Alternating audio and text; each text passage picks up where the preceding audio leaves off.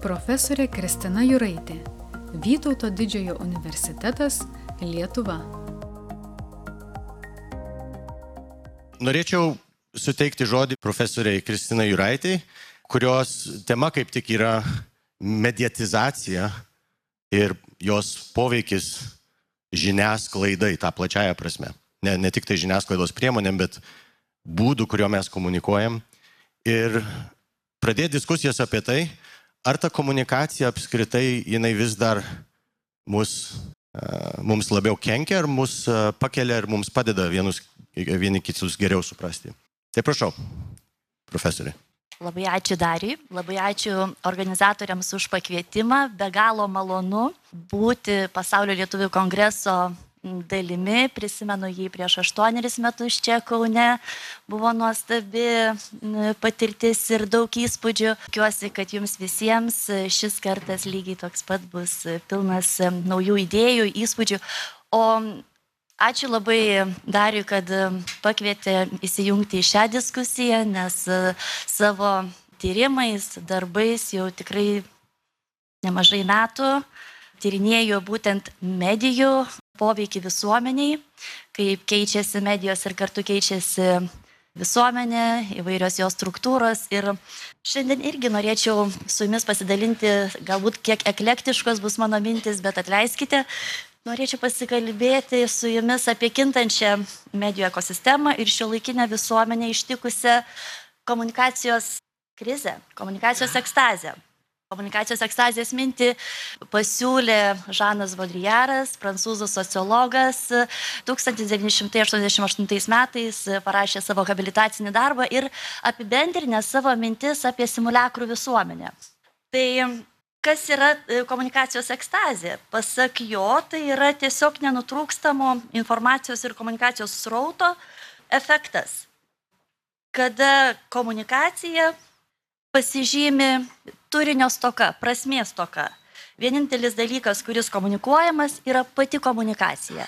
Nebe idėjos, nebe turinys yra svarbus, bet informacinis srautas ir ženklų ir informacijos proliferacija. Proliferacija yra toks medicininis terminas, kurį Bodriaras labai mėgsta, daug kalba ir apie savotišką visuomenės šizofreniją, kuri atsiranda dėl, vėlgi dėl įvairialypės ir dažnai prieštaringos informacijos. Kitaip tariant, vyksta persisotinimas informacija. Medijų dėka neutralizuojamas turinys panaikina skirtumą tarp realybės ir pačios medijos. Vaizdas perteikiamas medijų kanalais tampa realybė, o informacija tampa bereikšmių kibernetiniu triukšmu, kuris nekomunikuoja prasmingų įvykių, prasmingų reikšmių. Įvykiai ištraukiami iš konteksto, taip sukuriant transpolitinę, transistorinę hipererdvę, kurioje įvykiai nevyksta, o išnyksta naujienų ir informacijos triukšme, kaip išnyksta ekonomika spekulacijoje.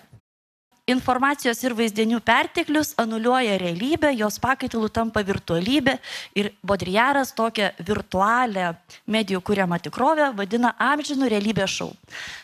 Labai pesimistiškas žvilgsnis į medijų visuomenę, medijų kultūrą. Suprantame, kodėl visgi Bodriaras yra kritinės medijų teorijos atstovas, bet jo idėjos ateina vėlgi iš Mašalo Maklūhano ir, ir kitų teoretikų, kurie iš tiesų bando suvokti medijų prasme, medijų vaidmenį, kurį jos atlieka šiomis dienomis. Ir man iš tiesų labai priimtinas yra meditizacijos teorijos žvilgsnis arba atstovų, kuriuo, kurių galima rasti Norvegijoje, Vokietijoje, Junktinėje karalystėje. Jie kalba apie struktūrinius visuomenės pokyčius medijų kontekste. Reiškia, medijos veikia pokyčius politikoje. Mes matome, kaip politinė komunikacija transformuojasi.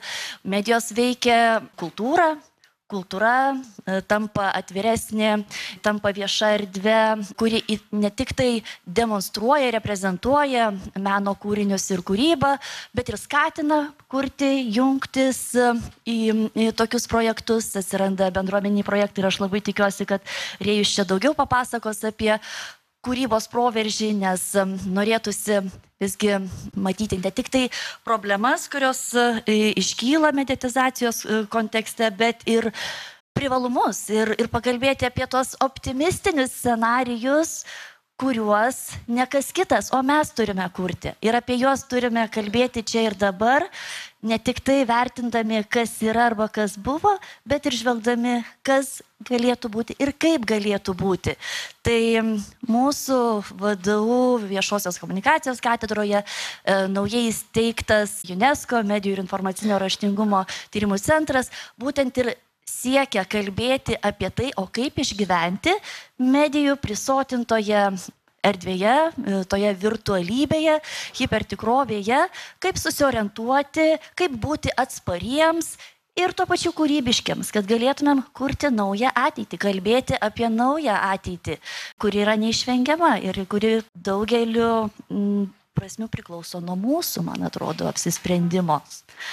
Gerbimo Kristina, norėčiau paklausti, ar jums teikia vilties, e, kadangi aš manau, kad kai atsirado vis, visos šitos nuostabios priemonės, kurios mus taip džiugina ir kuriomis mes taip uh, norėjai naudojamės, ar jums teikia vilties, kad vis dėlto kada nors jos bus naudingos ir nedarys to žalos, kurią daro per jas sklindantys plėtkai, melagingos žinios ir panašiai. Ar, ar moksliniai tyrimai rodo šitą, ar bent jau intuicija jums tą nusako?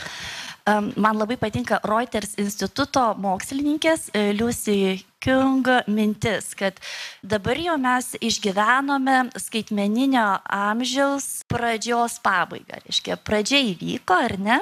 Artėjame prie kito etapo, pradžia buvo be abejo labai optimistiška. Mes iš tiesų džiaugiamės daugelis visais naujaisiais išradimais, išmaniomis technologijomis, bet po truputėlį atsibūdome, atsigavome, ar ne, praėjome daug mėno ir supratome, kad na, yra daugel ir rizikų dėl ir mūsų neišmanimo, kaip ir Maklūhanas sakė, pirmiausia, reikia mums patiems prisijaukinti, priprasti prie medijų ir ger, geriau jas suprasti, kad galėtumėm jomis naudotis. Tai iš tiesų daug reikės įdėti pastangų ir man atrodo kalbėjimas apie medijų pažinimą, supratimą, apie kritinio mąstymo poreikį yra būtinas ir, ir ne tik kalbėjimas, bet ir judėjimas link to, kad atsirastų labai konkretus būdai, skatinantis, akcentuojantis, ūkdantis kritinį mąstymą,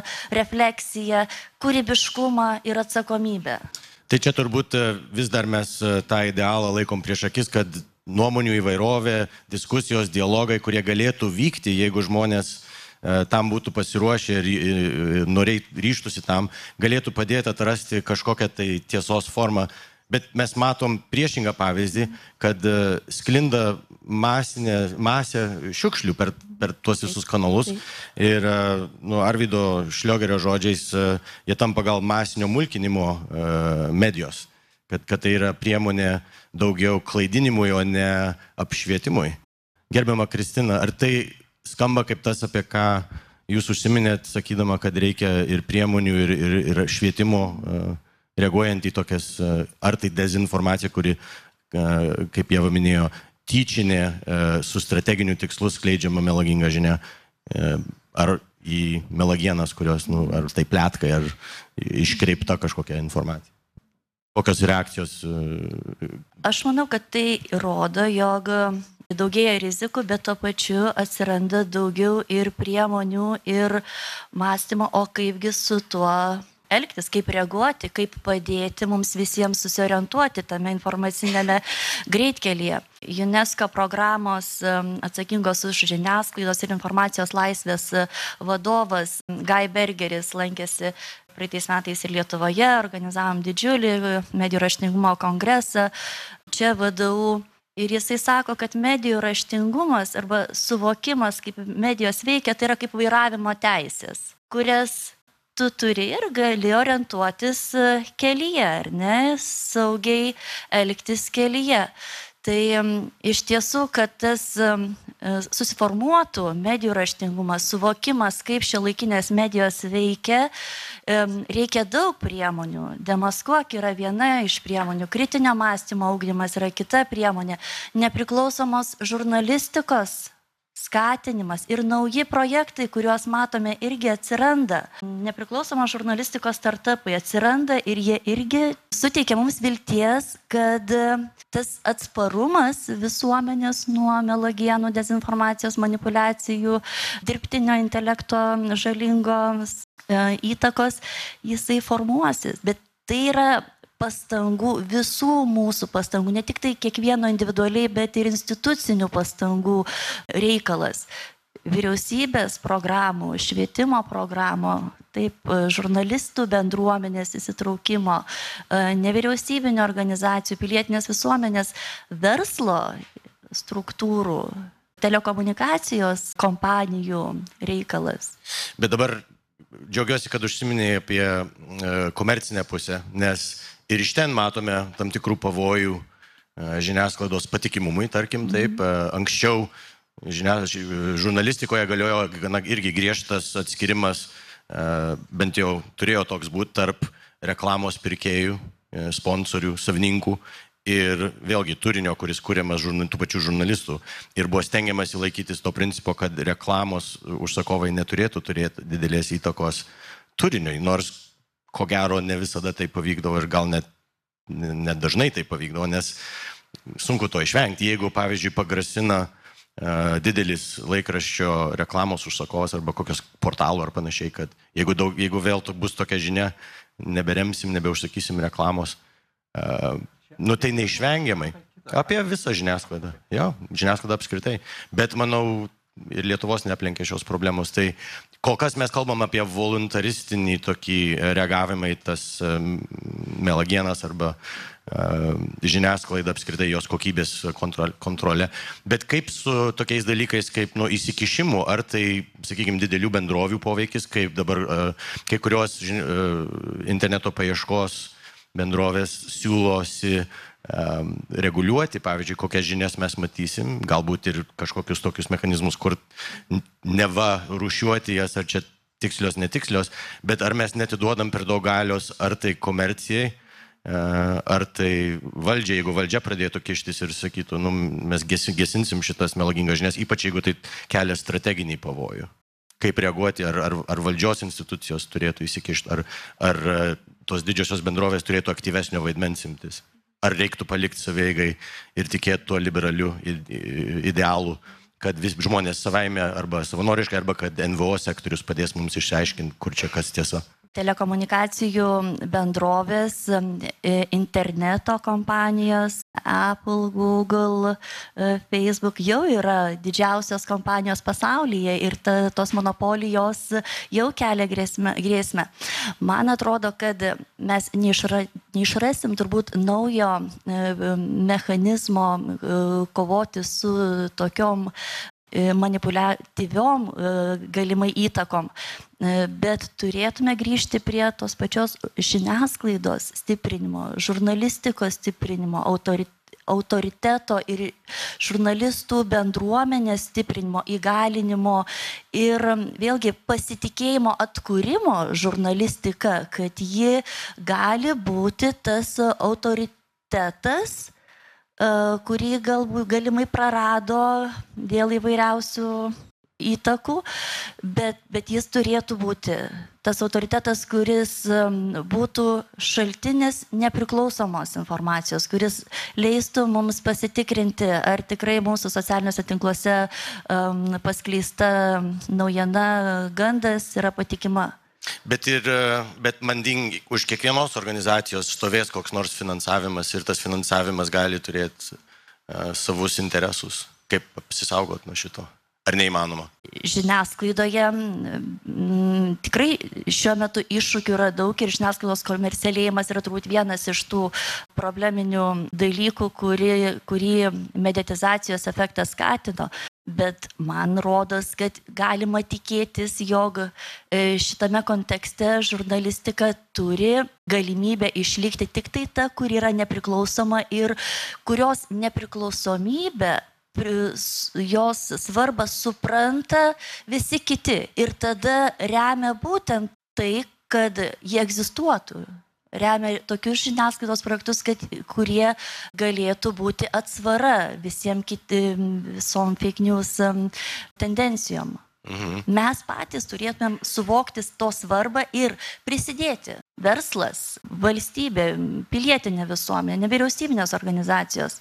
Bet ar jūs neižvelgėte tame tam tikro paradokso, kad jeigu mes pasikliaujam e, visais tais veikėjais, kad mes vėl grįžtam prie visiškai decentralizuoto kažkokio e, triukšmo didžiulio, tai jeigu nekoncentruojam, tai mes neišgirstam žinios. Pavyzdžiui, jeigu yra 15 debunk organizacijų Ir jeigu jos dar tarpusavyje pradeda nesutart, pavyzdžiui, kas yra kas, tai atsiranda triukšmo, jeigu dar padauginam, jeigu šimta jų atsiranda, tai jau vėl tik triukšmas ir vėl numojam ranką ir sakom, kas ten žino. Bet jeigu koncentruojam, tada pavojus yra, kad užvaldys Taip tie, nu, galbūt mums nežinomi interesai arba, arba savaime tiesiog vienu keliu nueis, o ne kitų, Taip. kad ir politiškai. Bet, bet turbūt ne, ne vieno veikėjo yra klausimas, bet įvairovės. Ir, ir čia vėlgi norėtųsi kalbėti apie tos demokratijos esminius principus. Žodžio laisvė, įvairovė, žmogaus teisės ir panašiai. Tai yra pagrindas ir turbūt galimybės diskutuoti. Tai kažkoks vidurkis, kad būtų daug jų, bet ne per daug. Na, kaip ir, kaip nu, taip, ir, taip, kaip ir kelyje, tariant, ar ne, jo, jo, yra tam jo. tikri ženklai, kurie jo. mums rodo, kaip elgtis, mhm. kaip, kur galima sukti kairę, o kur ne.